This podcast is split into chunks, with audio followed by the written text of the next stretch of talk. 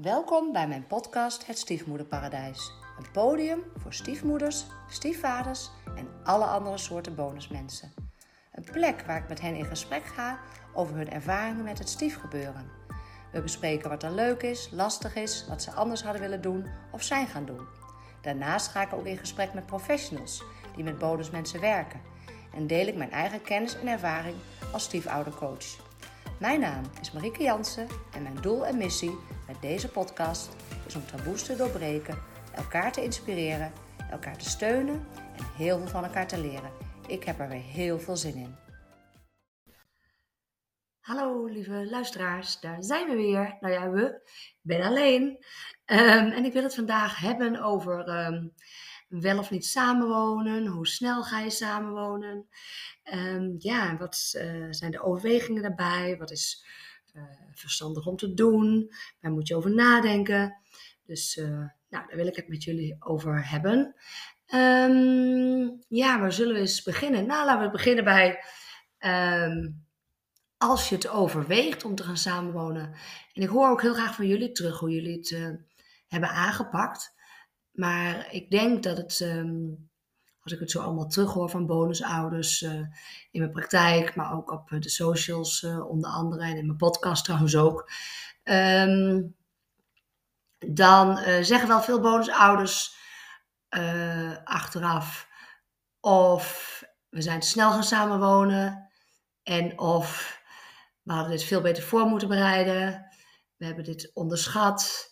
Sommigen zeggen ook, ik heb er spijt van ja, die zeggen ook, ik had gewild dat ik het nooit had gedaan.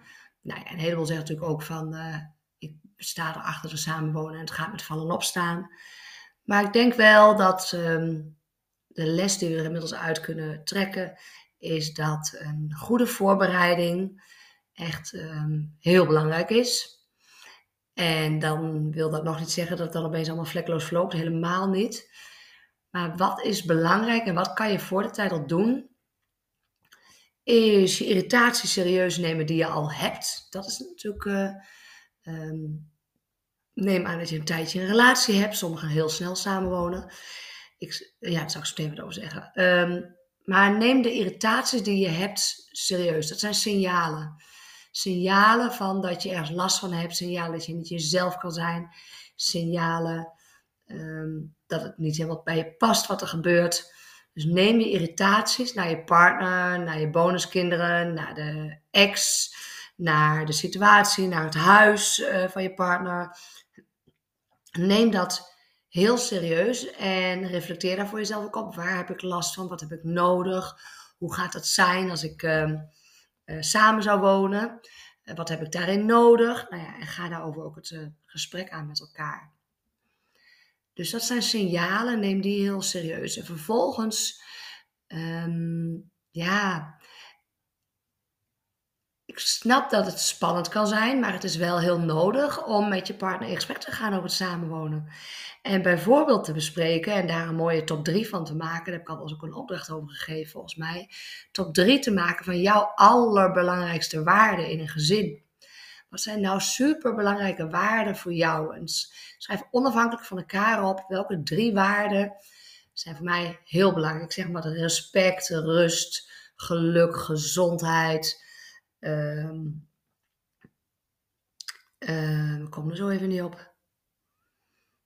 Um, godstom. Nou ja, als je op zoek wil naar waarden kun je ook nog even googlen. Maar uh, ik heb even een blackout. Maar um, Ga, maak allebei onafhankelijk van elkaar een top 3 met de waarden die je belangrijk vindt. En bevraag elkaar er ook op. Hè? Want als je allebei hebt respect, of allebei hebt geluk, of allebei rust, of allebei harmonie, of allebei verbinding. Uh, dan is het ook heel belangrijk om dat goed te bevragen bij elkaar. Wat bedoel je daarmee? Want bij de een kan respect zijn dat je met u moet aanspreken. Bij de ander kan respect zijn dat je goed dat je binnenkomt. Dus bevraag elkaar ook op die waarden.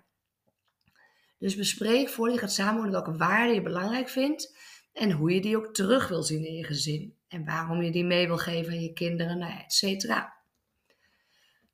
Bespreek ook met elkaar wat je um, heel graag van je eigen opvoeding, die je nu aan je kinderen geeft, wil behouden. bespreek natuurlijk ook met elkaar wat je is opgevallen aan de opvoeding van de ander en wat je misschien ingewikkeld vindt of een uitdaging vindt. En bevraag elkaar erop. Probeer te begrijpen waarom de ander doet zoals hij of zij doet. Ja, en ga ook afspraken maken over hoe je bepaalde dingen voor je ziet. Goh, als we straks samenwonen, hoe zien we dan het eten voor ons? Hoe zien we uh, uh, voor ons hoe laat ze thuis moeten komen na het stappen? welke klusjes verwachten we dat ze in huis gaan doen? welke rol heb ik? Welke rol heb jij?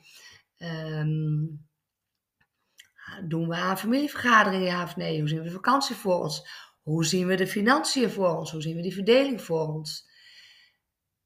Bespreek dit soort dingen. Dat kan bijvoorbeeld ook met een stiefplan. Hè. Bij mij kan je gratis een basisstiefplan opvragen. Dus mail me gerust of stuur ik het je toe. Maar het stiefplan is gewoon een handige hand, uh, handvat, handige tool om, te zien welke thema's je allemaal kan bespreken, waar je aan moet denken. Ja, bespreek hoe je het contact met de biologische andere ouder ziet. Welke impact mag de biologische ouder hebben op jouw gezin en wat, welke invloed heb je daar überhaupt op? Hoe zie je verjaardagen en feestdagen voor je? Dus ga echt met elkaar uh, dat gesprek aan van tevoren en maak afspraken daarover. Um, want vaak uh, gaan mensen nog samenwonen.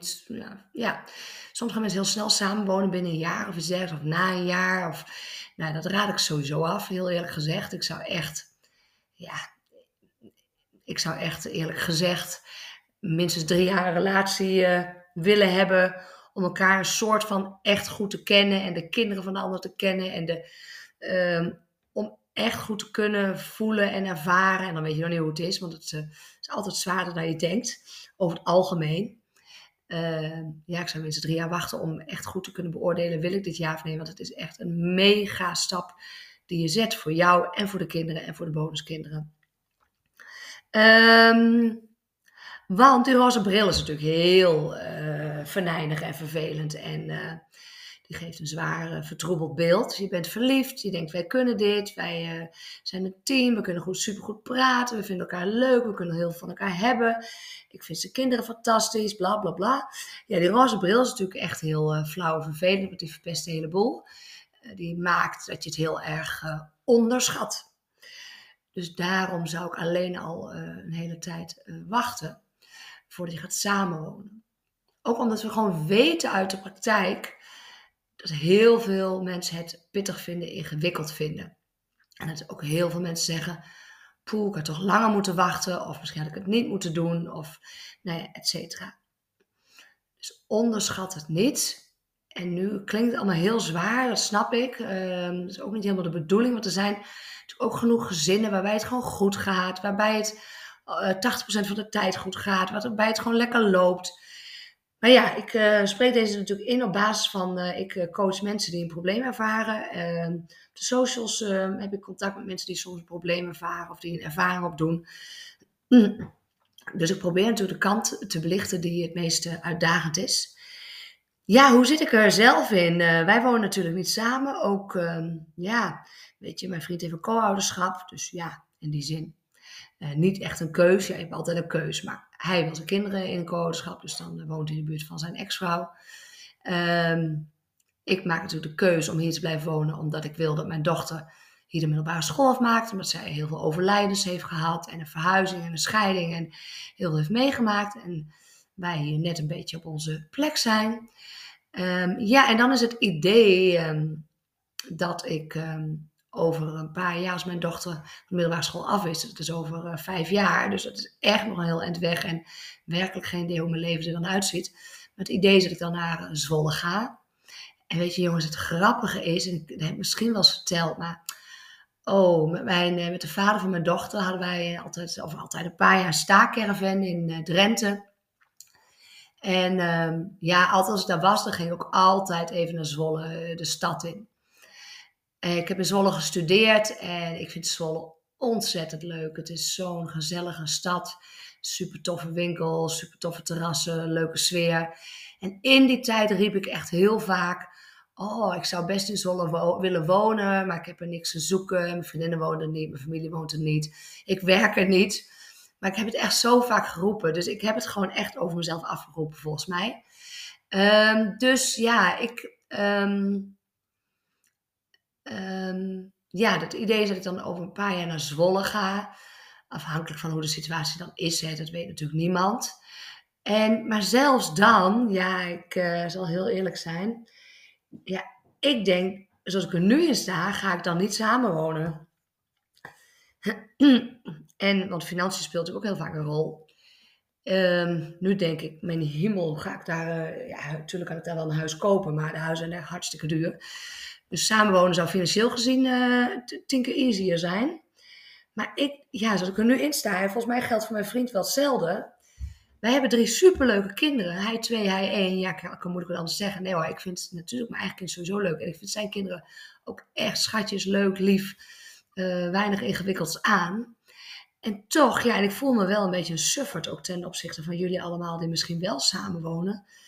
Maar ik vind het gewoon intens met twee kinderen die niet van mezelf zijn, heel eerlijk gezegd. En dat vindt hij ook. En ik gun eigenlijk ook mijn dochter niet om te samen te wonen met iemand die haar intens vindt, bij wijze van spreken. Hij vindt haar niet stom, helemaal niet volgens mij. Nee hoor, hij vindt haar helemaal niet stom. En ik zijn kinderen ook niet.